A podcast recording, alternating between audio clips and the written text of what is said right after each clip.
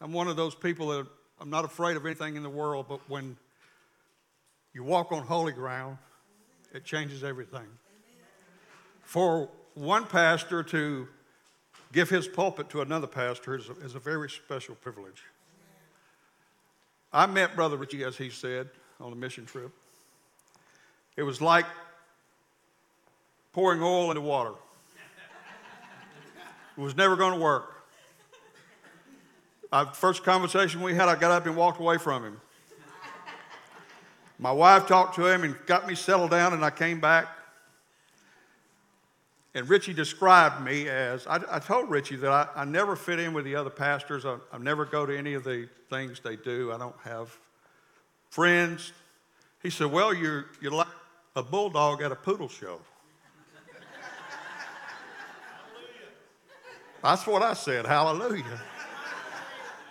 Thank you for telling me what I am. I'm that guy, saved by the grace of God. And if you don't hear anything today, I want you to take away from here that there's hope. There's hope for whatever situation you're in, for whatever storm you're going through, for whatever storm you came out of. There's hope. It's a different kind of hope. The people we see in the convenience store that are scratching the tickets and everything, like Jose, saying, I hope I win.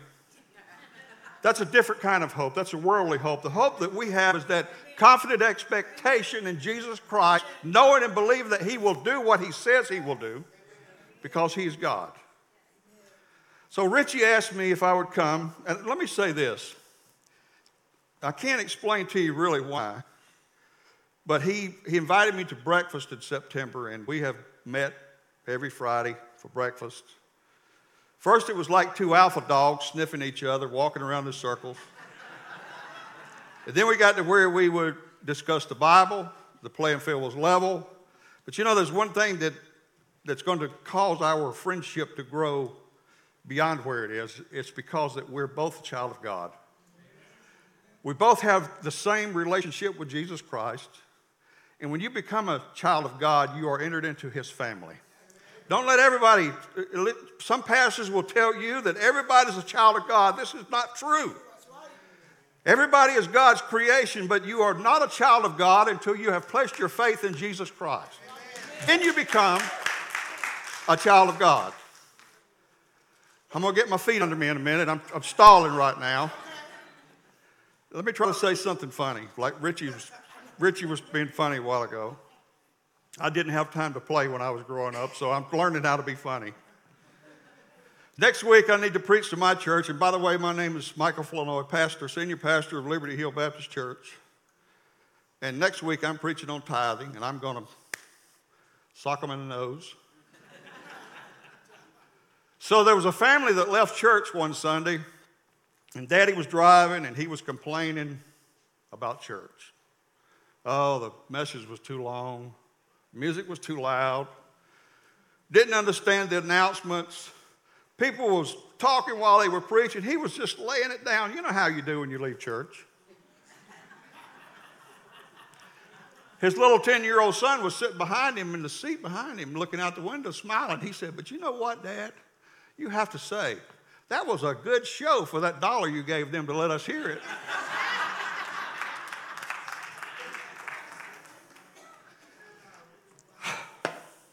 So, you know, I'm here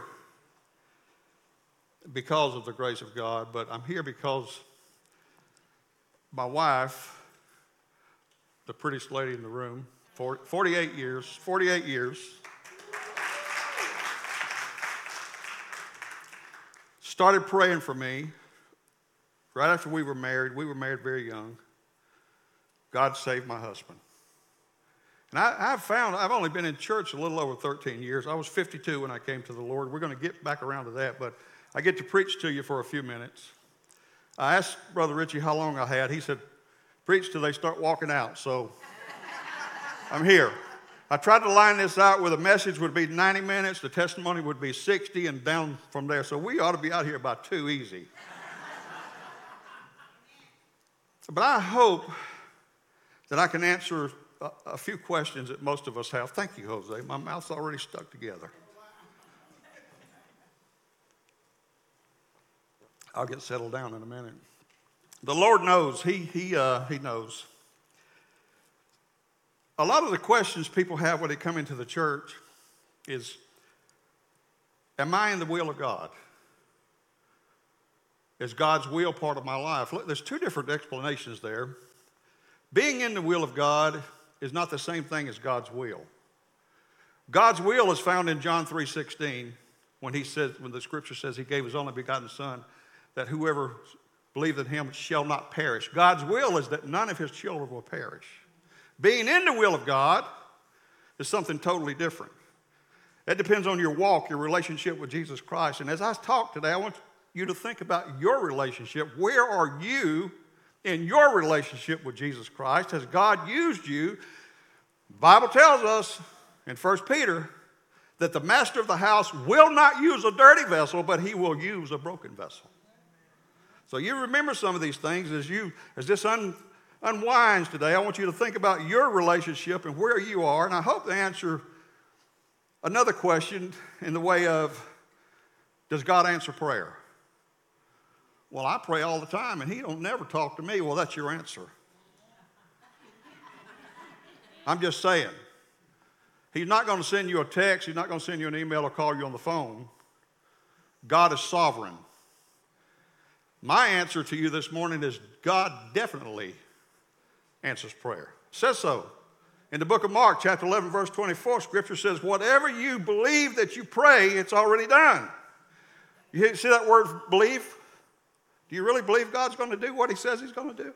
My wife prayed for her husband for 35 years. Think, wrap your mind around that. Me and Jose is going to pray for something probably till next Wednesday. If we hadn't got an answer, we're going to change our prayer. but my wife prayed for 35 years. God saved my husband. And another question, the last question I hope to answer if you're listening is Does God keep his promises? The Bible is filled with the promises of God. So let me get started. Let me start with a simple question for you to think about. You probably have heard this question before, and you probably even already know your answer. But if you were going to go tomorrow morning, you've got to go to court. I heard Richie say a bunch of y'all been in jail. I think I recognize a few of you anyway. I've been on both sides of it. If you were going to court tomorrow morning and you're going to be, you have to forgive me, I can't stand it. You know, my, my, my older pastor in my church, he said, Pastor, you don't stand still when you preach. I can't. I can't. I'm sorry. If you're going to court tomorrow morning and you're going to be put on trial and be accused of being a Christian, would the prosecutor have enough evidence to find you guilty? That's pretty scary. My Bible that I read in the seventh chapter of Matthew, starting in verse 21, when the church is whining to Jesus about all the things they did, and he says to them in verse 23, Well, here's the problem. Regardless of what all you've done, I never knew you. The God that I serve cannot lie. The Bible says so. And when he says, I never knew you, then there's, he follows that up with three fatal words that nobody in church would ever want to hear when he says, Depart from me. Brothers and sisters, the talking is over. So, what kind of a person will God use? Do you want to be used by God? Do you want to be in the will of God? And what does it mean to be in God's will? So gonna, let me start off with something very simple. I want to share, I brought my resume. I want you to hear my resume. And if it, if it sounds like yours, if you hear any part of yours in it, I want you to say amen. I'm one of those preachers like for people to talk back.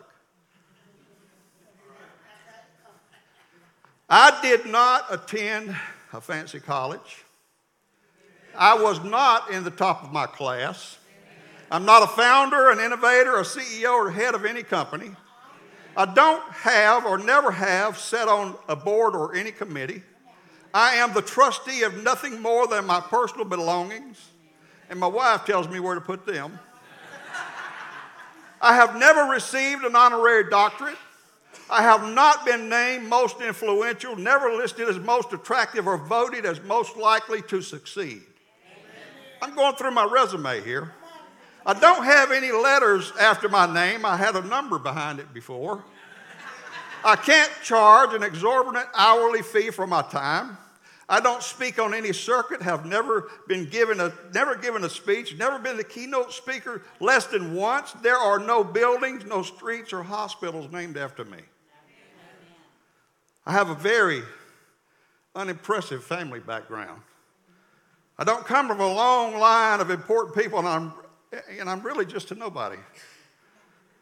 I have some friends that have a little gospel group, and one of the songs they sing, I love the lyrics in the song. He says, I'm just a nobody that wants to tell everybody about somebody that can save anybody. That's what we're here for. That's why God has left us in this place. And all of this that I've just said to you, it's, it's okay with me. And why is that? Because God is utterly impressed with my resume. It doesn't matter. God snickers at any attempt by me, or for that matter, by you, to, to prove our worthiness. Our accomplishments do not justify our existence, and our accolades cannot merit us any greatness. To be a child of God is good enough for me. God is unimpressed by our collection of readers, likes, retweets, friends, followers, or admirers. He would say, Don't drink your Kool Aid because it ain't about you. I stated that when I first got saved, I can't tell you why, but God downloaded me with Scripture. It seemed like every, every Scripture that I read, I tried to memorize it. I wanted to capture it. I wanted it to be here. I wanted the Rolodex of my mind to be loaded because I'm a believer that what you allow through your eyes and what you allow through your ears will affect the condition of your heart. The Bible says so. It says, from the abundance of the heart, the mouth will speak. So whatever you have stored up in your heart is eventually going, it's like an alcoholic. If you, if you know this is true, you can say amen. A sober man's thoughts will become a drunk man's words. You give a man a couple of beers, he'll tell you what he thinks about you.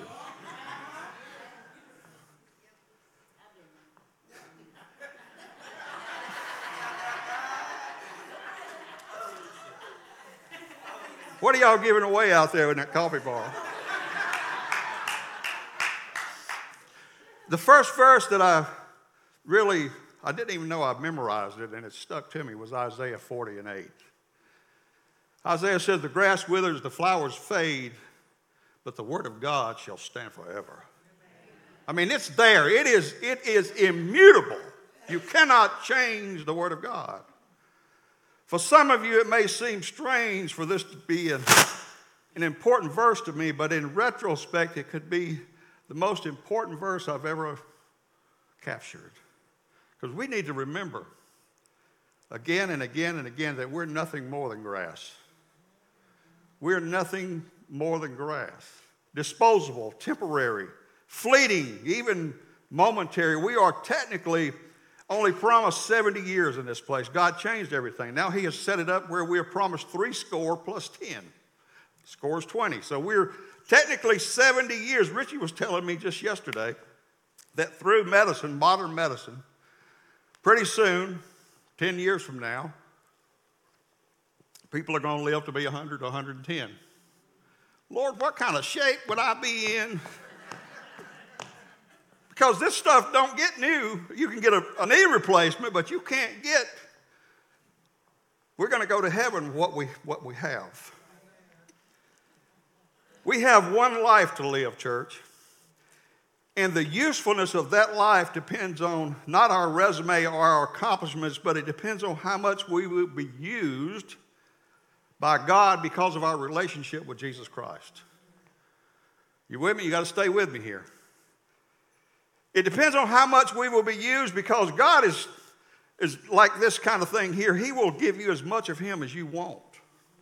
If you only want a quarter of a tank, you'll have a quarter of a tank. If you want a half a tank, you'll have a half a tank. But if you want to be overflowing, you'll have to be refilled daily by the power of the Holy Spirit. Billy and I, my wife and I, pray all the time God, don't leave us where we are. Was like I told you, I'm, I'm new to the church thing, and I have met people that are in church 60, 70 years, stuck. You know, like the water that don't move that gets that green slime around it and the frogs are not even in it. Stuck. Well, I've sat in the same chair, especially the Baptists. I don't know what y'all are. Richie said Baptistic. Something like that. But they'll, they'll, they'll put something over the seat so you'll know this is where they sit. Don't sit there. Don't sit at that. 70 years. My daddy was a pastor. That will not get you through the gates of heaven. That will not get you in the presence of God except for the judgment day. So we pray that God does not leave us where we are. let me share with you the failure of the wisest man ever Solomon. You know who Solomon is. Not Richie, but Solomon. The failure of the wisest man. Solomon was given a mind like no one before him and nobody after him. 1 Kings 3 and 12 says, Behold, I now do according to your word. Behold, I give you a wise, discerning mind, so that none like you has been before you, and none like you shall arise after you. Solomon was the smartest man that ever lived. He was a brilliant poet, a skillful songwriter, a genius botanist, a first class biologist, and he was exalted and a successful king. Some of the guys may like Solomon because he had 300 wives and 700 concubines. That could be a big trailer park right there. I mean, that's a lot of babies, that's a lot of child support. Solomon was Da Vinci, Einstein, Bach, Jordan, Shakespeare, all rolled into one superior man, but Solomon turned away from God. That's where he came up short. 1 Kings 11 and 4 says, For when Solomon was old, his wives turned away his heart after other gods. You know, let me pull up here. Other gods. How many of you got a cell phone? How many of you can lay that cell phone down and leave it laying right there for one week? Don't tell a story. You've been drinking already. You said you were. You will drive back 175 miles to get that cell phone. I left my phone. That can become your God. When you're looking in the mirror and you're like, I like these eyelashes I got last week, you can become your God. Materialism can become your God. Solomon was turned away by other gods. The desires of this world can turn us away from Jesus Christ. Having all the wisdom in the world didn't guarantee fidelity. Wisdom didn't guard him against a wandering heart. Wisdom didn't ensure his obedience. Don't get me wrong. Wisdom is important. If we lack wisdom, we should ask God for it. James 1 and 5 says, If any one of you lacks wisdom, let him ask God, who gives generously to all without reproach, and it will be given to him. We need to have wisdom to discern. It don't matter if you have theology degrees or have mothered a, a dozen healthy, happy children or started several 501c's to feed the poor and in sex trafficking, God is unimpressed. Being a, a creative, innovative, or highly effective leader is insufficient. We, we might make the Donald proud, but God yearns, yawns at our leadership abilities. I can't do anything without Jesus Christ. If it were not for Jesus Christ in my life, I would be dead and in hell. Hands down. I'm to get, we're going to get around to that. We might be a life hacking productivity guru, but that don't make us anything more in God's eyes. We have to remember that God uses the foolish. God picks the scrawniest little girl to lead off his kickball team. God chooses the janitor with the heavy accent to share the gospel and save lives. God uses the overwhelmed, disheveled mother to nurture her children into spiritual giants. God commissions the invalid retiree to uphold dozens, even hundreds of missionaries on the mission field. God calls the autistic man to give the most profound articulation of his simple faith. My wife's youngest brother Name's Trey. 42 years old. Down syndrome. When I came to the Lord, Trey then at the time was probably 28, 29. We had went to a wedding at one of her other brothers, and everybody at the wedding knew what happened. Something done happened with Michael. Like I had leprosy. They, they wouldn't talk to me, they wouldn't speak to me. I was at the wedding, and I had to go down to my vehicle to change, get a jacket or something, and Trey walked with me. Anybody know about down, down? They're the sweetest people. They're the sweetest people.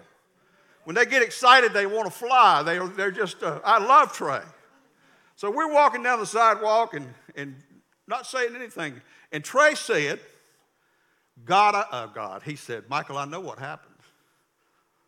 I'm thinking, okay, Trey, what happened? He said, I know that you have accepted God in your life. He said, I want you to know I love God too. The simplest faith. Listen to this, church. 1 Corinthians 1 26 and following. Consider your calling, brothers. And when you read that word brothers in your Bible, that means sisters too. Not many of you were wise according to worldly standards. Not many were powerful. Not many were of noble birth, but God chose what is foolish to shame the wise. God chose what is weak in the world to shame the strong. God chose what is low and despised in the world, even things that are, so that no human being might boast in the presence of God. You remember what I told you in Matthew chapter 7, verse 21? Jesus said, Not everyone who says to me, The Lord, the Lord, will enter the kingdom of heaven. Church said, But Lord, didn't we cast out demons in your name? Didn't we do mighty miracles in your name? He don't want to hear that. If your resume is sparse and your intellect is feeble, your skills unimpressive and your wisdom just average, fret not. God can use you because he uses me. God wants to use those who look away from their self sufficiency from their ego. God uses all those who humble themselves before the cross, boasting only in Him and His strength, His righteousness, and His accomplishments. God uses pathetic people for His glorious purposes to show His superior power. Do not begrudge your weakness. Do not lament your insufficiency. Rejoice that Christ is all sufficient and always dependable. Embrace your weakness, church so that the power of Christ may rest upon you to reveal God's surpassing greatness.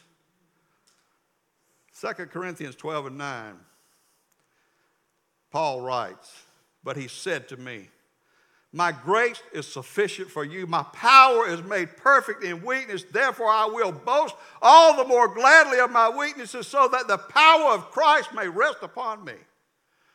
If you think about Paul, if Paul was alive today, he would be a contract killer for the mafia. That's really about what he was. That was his job. But I would tell you this morning, church, to be encouraged because God intends to use you in all of your multifaceted weaknesses, and we got some in this room. I already had a lady profess to need to go to AA this morning. we, we have got weaknesses, obscurity for His glory. It's okay to be a nobody. In all you do, you have to serve somebody. Whether you know it or not, you're going to serve one or the other. There's a living hope this morning, and His name is Jesus Christ. There's a living hope this morning. I said all of that to, to tell you this. The person that God loves to use is the one who is sold out to him. You know, if you see people at the swimming pool and they want to sit on the side and just kind of put their foot in the water. No, you've got to get in the water. There's a, there's a great book out, if you haven't read it, called The Fan. Not a fan. Who's the author? Not a fan. He might be a friend of Richie's, I don't know. It's, it's like this you, you go to a Georgia football game and you see the guys over there with their, the shirt off and they got painting all over them. They know every statistic about every player on the field, but they've never been in the game. They've never been on the field. So let's get some, that's what I'm asking you this morning. Are you in the game? Are you watching the game or are you a fan? We use the term sold out. so loosely. Sold out. You ever heard somebody say that? Well, man, he sold out. Man, she sold out. Peter could have been a good example of being sold out, but Peter went from being sold out to being a sellout, if you think about it. He compromised his integrity, his morality, his authenticity, and possibly his relationship with the Lord. But God, ain't we glad he's a God of second chance? Ain't we glad that he's the God of again? Thank you, Lord. The Apostle Paul, on the other hand, was sold out. Paul was all in. You know this card game that you see on TV? A lot of you may play it called Texas Hold'em. Anybody know the game? Yeah. Brother's hand went up right quick. He probably owes some money.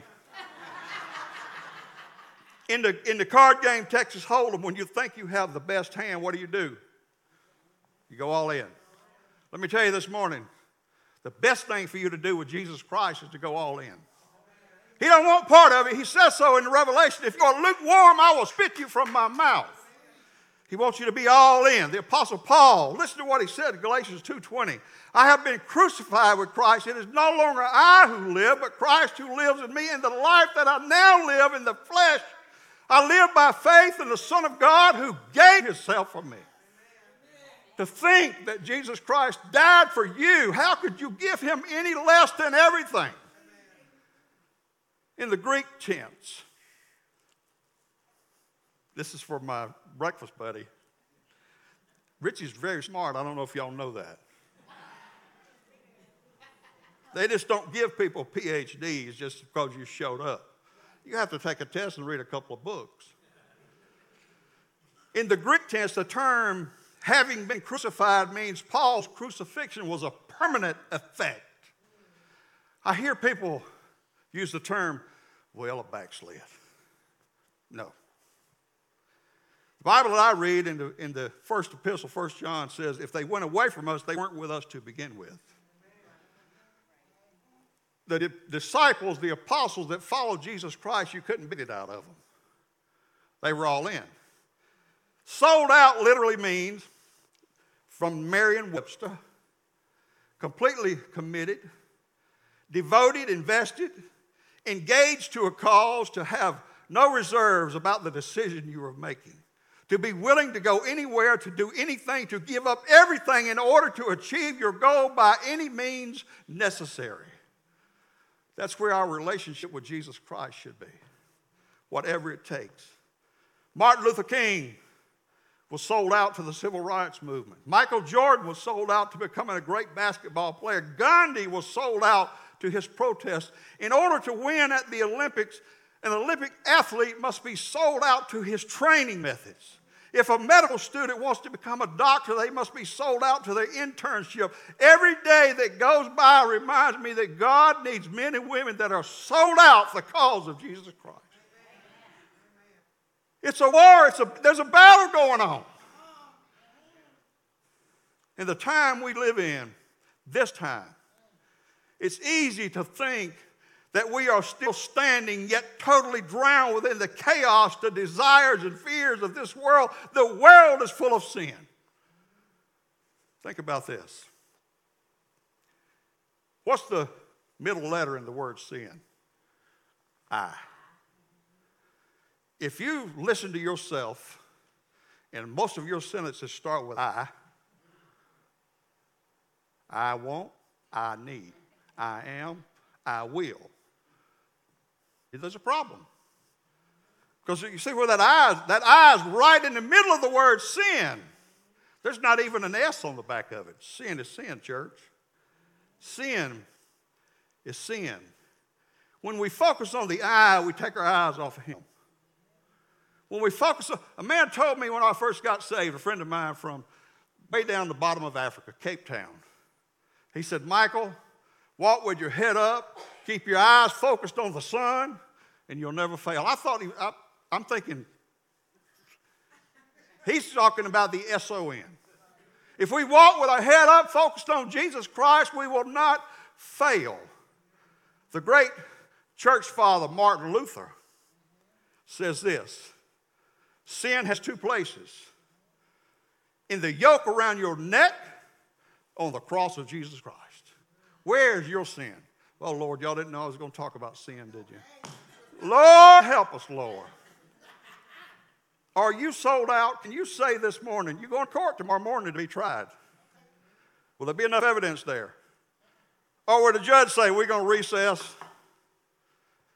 Are you sold out this morning? Being sold out means completely surrender to Him that you've given it all up. Our time, our dreams, our values, our relationships, our possessions, everything about us belongs to God, readily available for His purposes.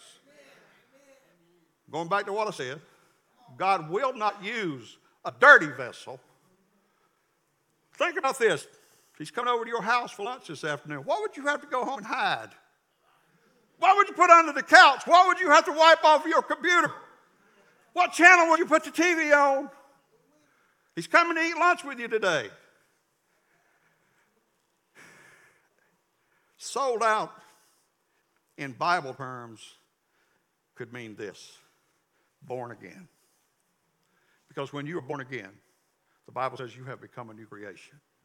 You're no longer the old person. There's a saying where I came from, where I was raised up, that the best evidence of a changed life is a changed life. You ain't got to tell nobody what you are, who you are. They can see by the way you live your life. I have a shirt that I love to wear. It's got a saying on it by Martin Luther. You know, the shirt it says, Everywhere you go, share the gospel. Sounds pretty good, but underneath it said, When necessary, use words. You understand? So I wore that shirt everywhere I go. My wife, my son got tired of looking at it. They bought me 12 different colors. everywhere you go, share the gospel. And when necessary, use words. You see what I'm saying? You don't have to tell people, well, I go to the First Baptist Church. Well, what does that make you? The reason many of us withdraw or step away from the church is because we are afraid of the cost. You want me to stop doing what? Give up what? You know, you can, there's churches uh, everywhere that will go along with whatever your needs are. But my Bible, Lord forgive me, is laying over there. If my Bible says it's a sin, it'll be sin the day Jesus comes. Nothing can change the words in my Bible. We are afraid we will miss the pleasures of the world or we may run broke or, afraid people will label us all sorts of names. I used to preach in a, a little barn church full of uh, probably wealthy Christians. Good to do, not like us. We probably know what Boone's Farm wine is, don't we? and I was preaching down there one Friday night when uh, the COVID came, stock market was down. And I made some pretty harsh statements about Job. You know, Job lost everything he had. But Job ripped his clothes. Naked I was born, naked I'll die. God gave it, God took it away, but he said, I give God the glory. And I said one Friday night, I wonder if the stock market crashed, did the Christians lost their money? Would they rip their clothes and say, I'm giving God the glory? No, they start jumping off of buildings and getting their pistols out and, and Things are different. We're afraid that we're going to lose something. We're afraid that we will not meet the expectations of the one we stand for. Some of us are even afraid of being different. Different once we come to Christ. Romans 12 and 2, you have to love this. Is that, is that the clock, 1132? So I'm just now starting, right? Paul said, Do not be conformed to this world but be transformed by the renewal of your mind. You remember when I told you that I couldn't memorize enough scripture? I have in my closet, uh, my friend in the back, the white haired guitar player, will probably love this. I have a, a, a, stereo that I bought in Germany when my son was born 46 years ago. Uh, one of those pioneer systems that's probably worth a fortune. Stacked in the closet with 400 rock and roll albums that look brand new.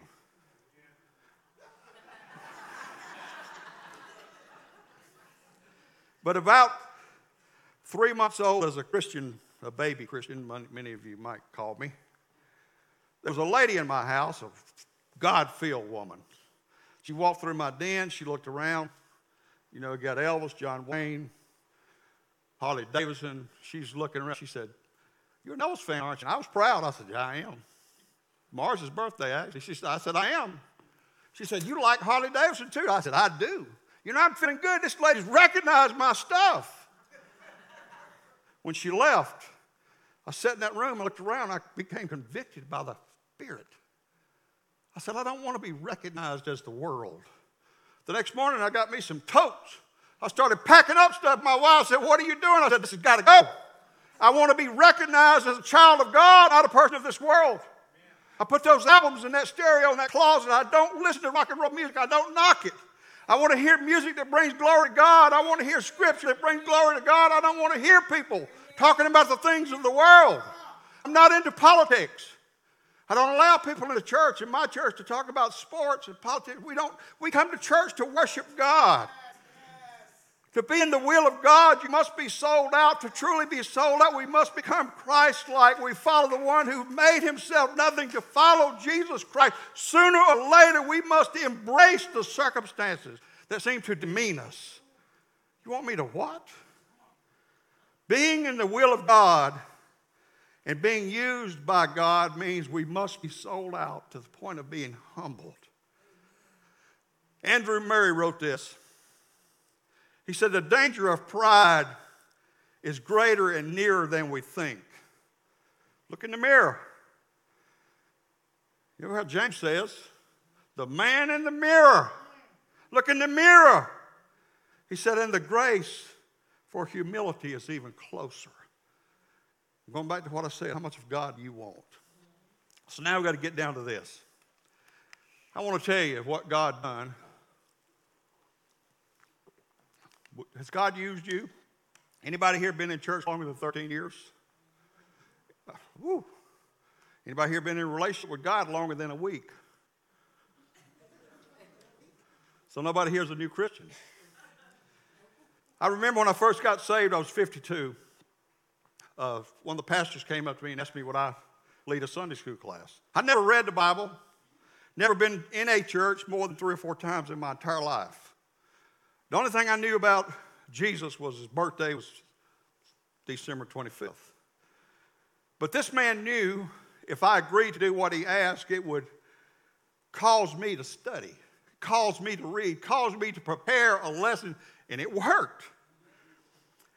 Then, when I, I found out how good God really is and how His grace is available for everybody, I came home one day and I told my wife, I said, We're going to start some house churches. No. I said, Yeah. We're going down behind the Walmart. We're going over to the trailer park into the apartments. We started 35 house churches. I had a horse trough on the back of a trailer. I'd take the horse trough to the trailer park and baptize people that wouldn't come to the church in the name of Jesus.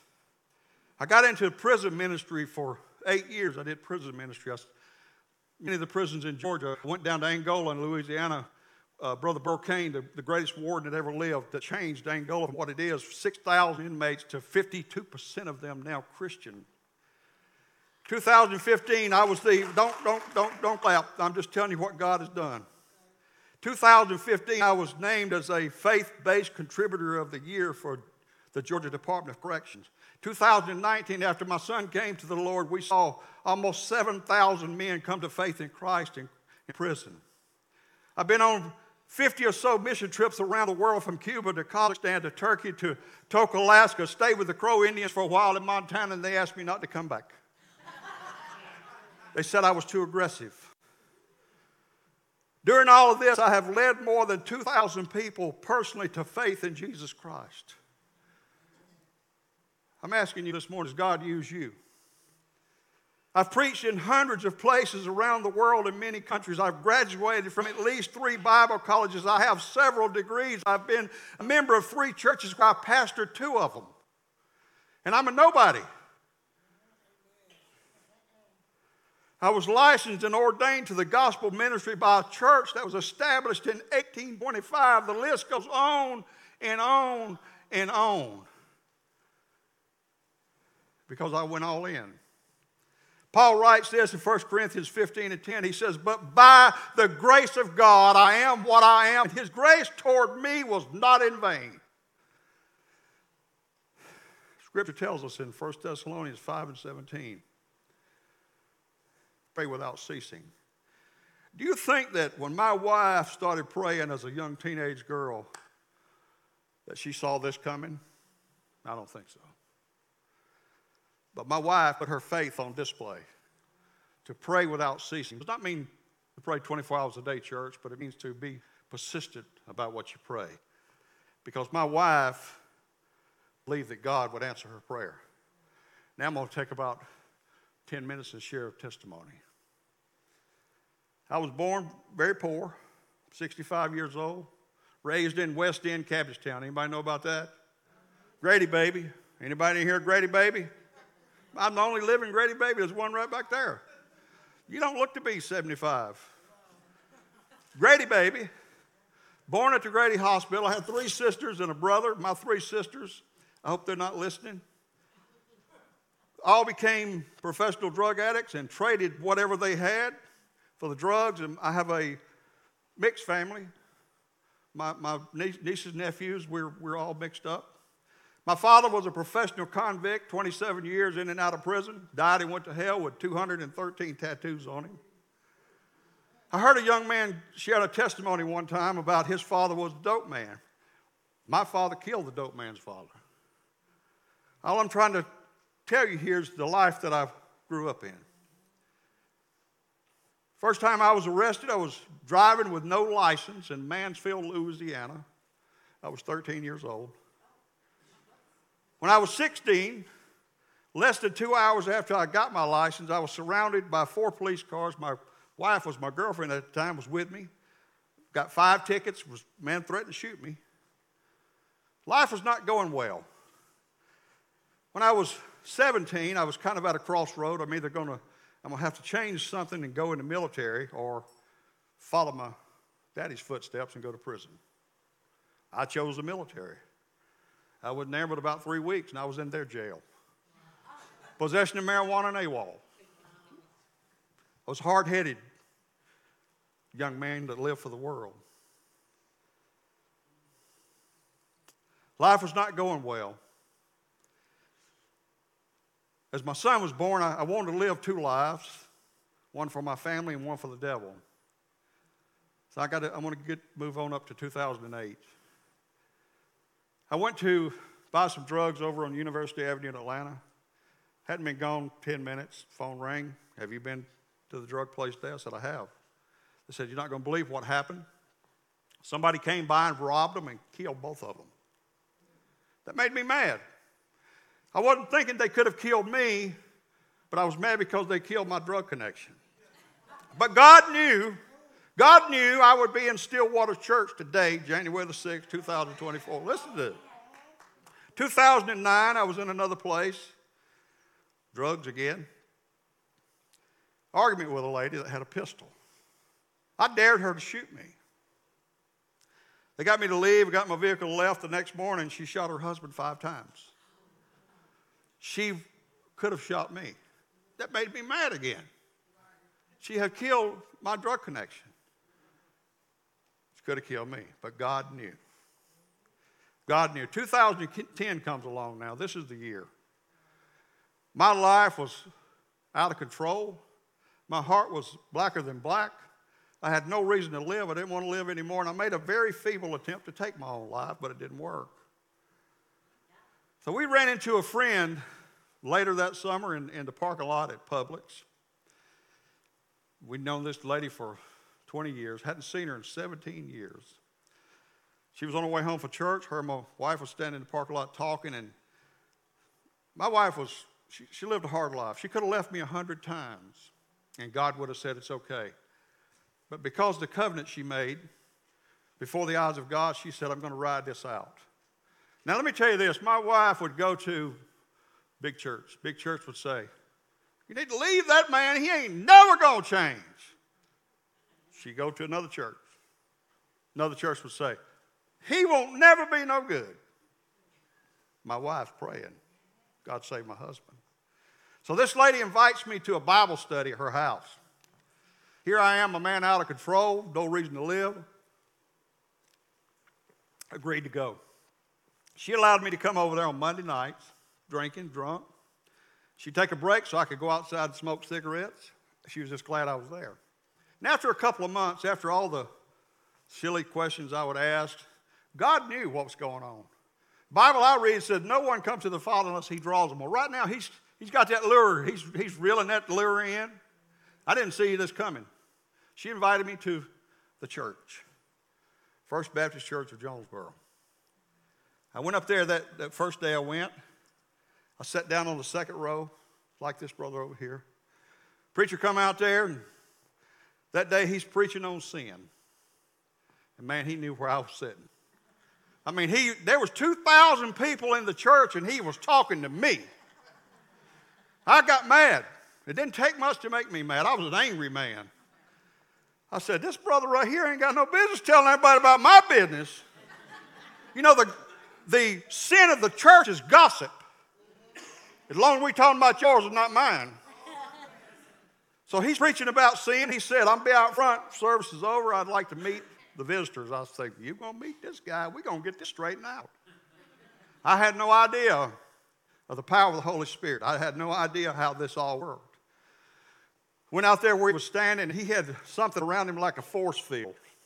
I couldn't even get close to him, and I, I just kind of circled him like this, and, and I left. I'm really mad now. So I came back the next Sunday, and I came a little early. I sat in the same place. They had a choir, they had 180 people in the choir and 40 in the orchestra, and they all came in. I got a chance to see them. They first sat down. And when the music started and the Spirit fell on the place, everything changed. They were raising their hands and they were, like y'all were doing this morning, they were getting into it because the Spirit came over them. And I thought, some of these people have been smoking weed. I'm telling you what I'm thinking. I even told the pastor that I said, I believe you got some issues in this choir and you don't even know it. I can see it. He says, Is that what you think? I said, That's. I didn't know about the power of the Holy Spirit. That man, that pastor, eventually became my friend. Anyway, he came back and he started preaching on sin again. I didn't know what a sermon series was. But he didn't let up. Today he was really hammering it. And I thought, my wife has told this man about me. He knows everything and I can't even lie out of it. I'm going to meet him today. He said, I'll be out front. He issued another challenge. I went out there and I, I got all the way to him and I took his hand. And when he, he got my hand, he looked in my eyes and he looked right into my heart. I couldn't make a word come out of my mouth. I was so ashamed. He was such a spirit filled man. I pulled away from him. I was so, so upset. I remember getting out in the car, I called my friend. I said, You call that man and tell him I want to talk to him behind closed doors. I was one of those people, I didn't want nobody to see me cry. I, am a man. Huh? I don't cry. He said, I can see him Thursday. This was on a Sunday. Thursday. I don't know if any of you have ever had a drinking or drug problem or ever had to go to court, but that four days was an eternity. I waited and waited. I drunk and drank and drunk and drank and took and did. And Thursday morning came, and I remember I got up and I put my clothes on and like I was going to go to court. You know, you dress up, you shave, you comb your hair. I thought I was going to go to the church, get my wife off my back. You know, I've been lying to my wife now for, for 35, 36 years. And a professional liar could sell a lie.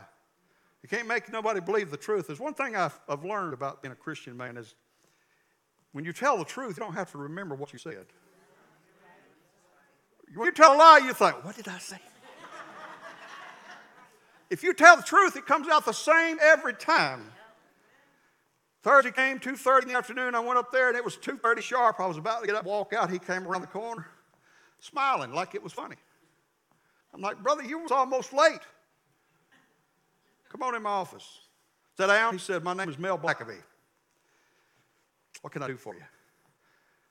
I said, well, sir, I'd like to change my life, and I don't know how to do it. Well, let me tell you a little bit about me. And he started talking about him. After a couple minutes, I said, Stop. This is not about you. This is about me. I'm dying here. Man, he slid a little bit closer to me. He's not afraid of me. He said, Has anybody ever shared with you the gospel of Jesus Christ? I said, What? He said, What Christ done for you. And my, everything flashed. My, my life's going. I'm, he thinks I'm crazy. He thinks I don't know anything. And I knew that Jesus' picture was on the Bible. I knew Jesus' birthday was December 25th. I knew I didn't know nothing. He said, Let me tell you what God done for you. He started telling me the most beautiful story I'd ever heard in my life how Jesus Christ left eternity, came into time, walked these dirty, filthy, nasty roads, and when the time was right, he went to the cross and died for my sins so that a man like me could have another chance. I thought it was the most incredible story I'd ever heard, and I didn't believe none of it. This is what he said. He said, All you have to do is say what we call a sinner's prayer, repent of your sin, and ask Jesus Christ into your life. I'm watching HBO, I'm watching The Sopranos. I ain't believing no magic. I said, Preacher, I don't even know how to pray. I'm telling you, I wish I could get saved every Thursday. I said, I don't even know how to pray. He said, I've done it a couple of times and I can help you get through it. He said, You can repeat after me, or you can say what comes from your heart. I didn't have anything else to lose.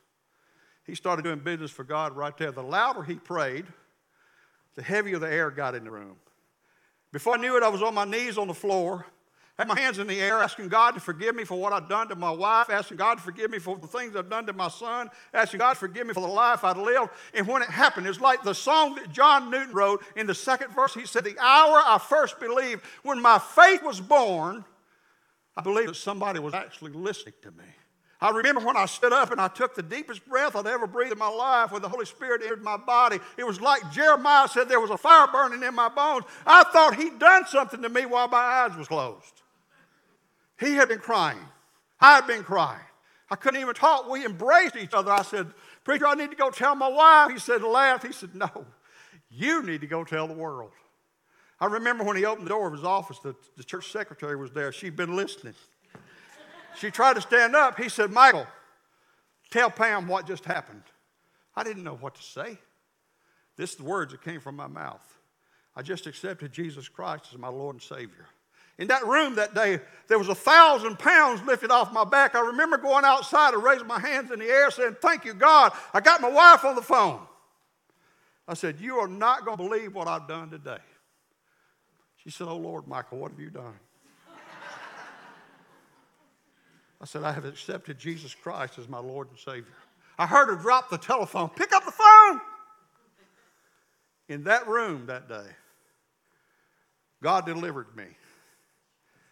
My cocaine addiction was $200 a day if it was a penny. I knew where three liquor stores opened at 7:30 so I could get me a half a pint to settle my nerves. I made up some of the cuss words the prisoners use in prison. I smoked four packs of cigarettes a day, and I thought violence was a sport. But because of the cross of Calvary and the blood of Jesus Christ, I was made free. The Bible says to be free in the Son is to be free indeed. The Bible says, by his wounds you have been healed. I believe what I preach. I believe what I say because it happened to me. I was set free. I became a new creation. My church didn't like me anymore. Well, he's the real deal. What are we going to do? People began to talk. What's wrong with this man? He's filled with the Spirit. I love what I do. I believe what I say. God is my Savior and nothing less than. I refuse to turn my head from sin. I refuse to bend to sin. I refuse to turn my back on the man that died for me. This is the best part. So God answers prayer. God uses people. In the book of Acts, chapter 16, and verse 31, there was a great earthquake. Paul and Silas were in prison. The jail cells broke open. And in Rome, the soldiers, if you lose your prisoners, you have to take your own life. The jailer was about to take his life. Paul said, No, no one has escaped. We're all here. The prisoner fell on his knees on the floor. He said, Well, what must I do to be saved? Paul said, Call on the name of Jesus. He will save you and your house. God honors his promises. My wife and I, the first year I was saved, I, I told my son for a whole year, and I'm ashamed of it, that he was going to die and go to hell. Because that's what I believed. I still believe it, but it's not my place to tell people that. There's only one judge, and he's on his way. So we began to pray for our son. First, I prayed, God save my son. God saved my son. And then the Spirit changed my mind. He said, You prayed wrong. Thank God for saving your son. Then I changed my prayer to, Lord, thank you for the person you sent to witness to my son. Thank you, Lord, for saving my son. My son's going to come up here in a minute and, and share his story with you, but I'm going, to, I'm going to put this piece on the front.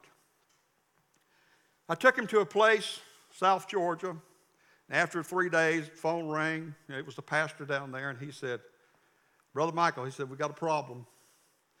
He said, Your son won't get with the program. He won't cut his hair. He's cussing everybody out. You got to do something. We have to put him out.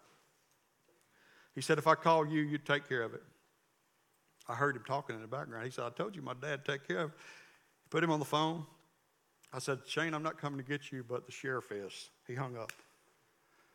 Two weeks later, phone rang again. This pastor, I said, Oh, what has he done now? Like my wife. He was kind of crying on the phone. He said, I need to tell you what your son's done. I said, Oh Lord, what's my son done? He said, Your son has accepted Jesus Christ as Lord and Savior.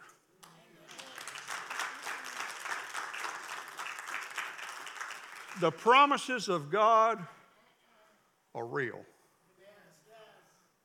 If you believe, if you put your faith in God. The Bible I read in Hebrews chapter 11, verse 6 says it's impossible to please God without faith. So I'm going to ask my son to come here, to come up here. Shane.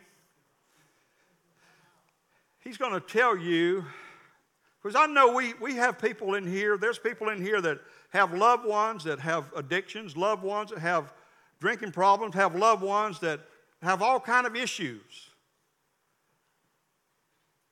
But here's some evidence. I, I love this. This is my son Shane.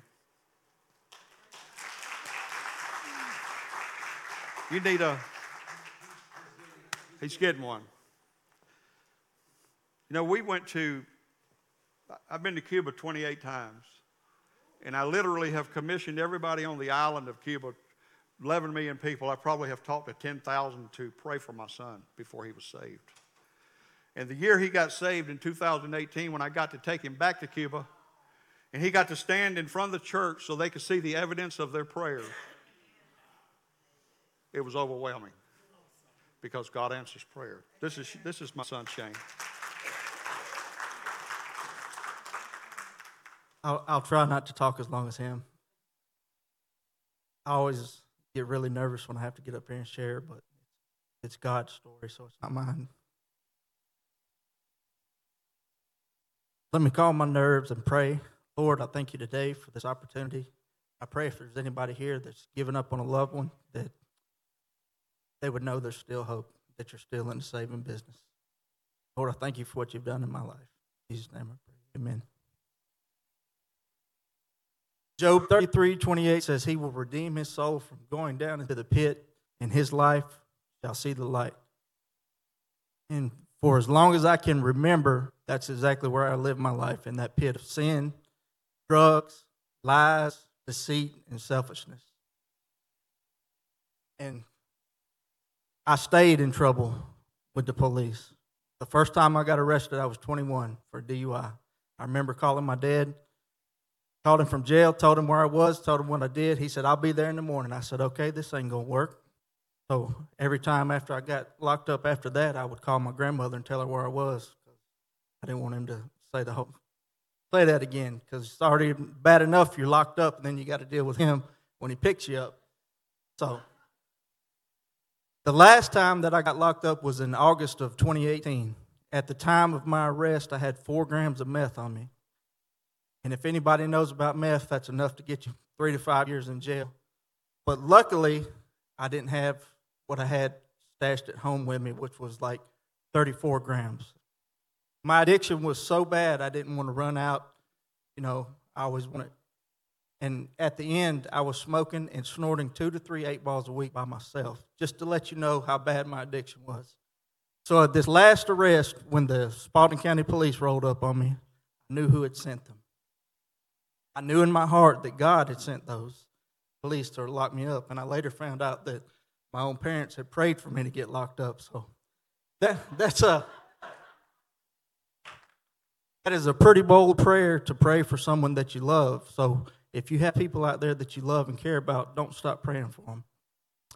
And like most people, when they get in that situation, you know, they start asking God, please help me. I'll do this. I, I didn't make any kind of deals with God in the back of that police car. I knew what I'd done. I was ready to accept my punishment. And after a few days in jail and a few phone calls to my grandma, guess who shows up? Was dead. And he had assembled a group of some of the most godly people that I know to pray over me. And like he said, he told me I was going to Hazlehurst, Georgia. I've never heard of it before in my life, but now it will forever be a part of my testimony. And like he said, I went to a faith based recovery. I've been in rehabs two or three different times. One time the sheriff took me in handcuffs. They made me stay in a padded room, this and that. But this was different. It was faith based. And I think he took me in during the nighttime so I wouldn't escape. And it was literally in the middle of nowhere on a dirt road, on an old asphalt road that was broken down, and there was no escape. And the closest store was five miles away. And like he said, at the time, I had my long hair, I still had my bad attitude, and I didn't want no part of what was about to happen. And after the first few days, I'm thinking to myself, man, this is some kind of cult. All they want to do is talk about God and read the Bible and pray and this and that. And like he said, Pastor Steve, you'd have to know Pastor Steve to appreciate Pastor Steve. He's a he's been where I've been. He's been where Dad's been. He's been locked up. He's he got locked up for forging prescription, for stealing people's prescription when he was an exterminator, going through their medicine cabinet. So he's been where I've been. If you hadn't been where somebody else has been, it's hard to relate to them. It's hard to know what they're going to share with you. So he called me into his office. Dad's version was a bit different. And anyways, I told Pastor Steve that I didn't want no part of this. He said, Well, son, you got to do something. Actually, he said, Boy, you got to do something. I said, Well, let me make a phone call and see if I can get a ride out of here. And I called Dad, and he said, No. If anybody comes to get you, it'll be Spalding County Sheriff's. And like he said, I hung up on it. I looked at Pastor Steve and I said, I think I'll give this thing a try. He said, Okay, well, you got to cut your hair and you got to bathe. And I, I don't know, for some reason, just uh, being hard headed, I didn't. I thought I was doing something, trying to prove, make my last stand by not cutting my hair and bathing and all this and that. And then on September 11th of 2018, not, you all know what happened on 9-11 a few years ago. It's a tragic day in American history, but it will forever be the greatest day of my life. It was a Tuesday evening service. We went to church four or five times during the week. We had evangelists come in two or three times during the week. and this brother, Rusty Harper, came in. I didn't know anything about the Holy Spirit. I didn't know about the praying and all this and that. But when that brother prayed that night, he prayed the Holy Spirit in the room. And then he started preaching. And after he got done preaching, there was two of us. We had the little small pulpits on each side. The building we lived in was like 40 by 40 metal building, little bitty. He went over, my friend went over here, he got saved. I went over here and said a little prayer and gave my life to God. But I didn't make a big deal out of it because I'd seen a lot of the guys come in and out they'd say this, they gave their life to God, and then they'd go out on the back porch. And they'd go out on the uh, back porch and still be talking about the same old things, acting the same old way. So I waited a few days. And then Friday morning came around, I went to Pastor Steve's office and I wanted to tell him what I had done. And he said, I already know what you have done because me and Miss Linda have talked about it. And she said, there's something different about Shane's countenance. And that is God's grace. And if you don't know what God's grace is, that's unmerited favor. It's something we can never earn, we can never buy. It's a free gift from God. And since that day, I'm going to share with you what God's done in my life. When I got out, like he said, I got to go to Cuba on my first mission trip and show them what an answered prayer looks like my dad found this dentist that God had put into his life, and this dentist really changed my life because he fixed my smile free of charge. And when you give a man his, his smile back, you give him his confidence back. I got married, but that didn't go so well. That only lasted 11 months. And, and you got to you got to you got to wrap your mind around this. when somebody walks out on you and leaves, and you're only maybe less than a year clean, I had a decision to make. I could have went and got skin up, forgot about it, moved on. But I did something different this time. I prayed and asked for forgiveness to God for my part in her leaving, and I moved on. And I later learned that God takes people in and out of your lives because they're not going where you're going. It gets better. And then, you know, I still haven't been in- front of the judge. I started praying in Hazlehurst God, do something big in my case, do something big in my case. The date kept getting pushed back, and then 2020 rolled around, COVID hit, thinking, okay, God's really going to do something big. He's just going to make it go away. And then finally, 2021 came around in March. Got that letter, said, you got to go to court. So I finally had to go stand in front of Judge Fears down in Griffin, in Spalding County. And he came out there, he said, Mr. Flanoy, I was, I was going to come out here and lock you up. I didn't know what to say. My heart, my stomach sunk. My lawyer, he really didn't know what to say. But thankfully, my dad had written down all the things that God had done in my life up to that point. For a year and a half, I went into the prison, to the Jackson Diagnostic Prison, shared with those men. I started going to seminary, which I graduated from in 2021. He, he read off this whole list, and Judge Fears says, Okay, well, that's good, but I'm not ready to give you the victory. He gave me 18 months probation. He gave me a fine, 80, 80 hours of community service. I paid the fine off the first probation visit. After five or six months, she put me on non report. And in 20, October of 2022, I'm free from the law. Now I am truly free. And this past September 11th makes five years clean from a 20 year meth addiction.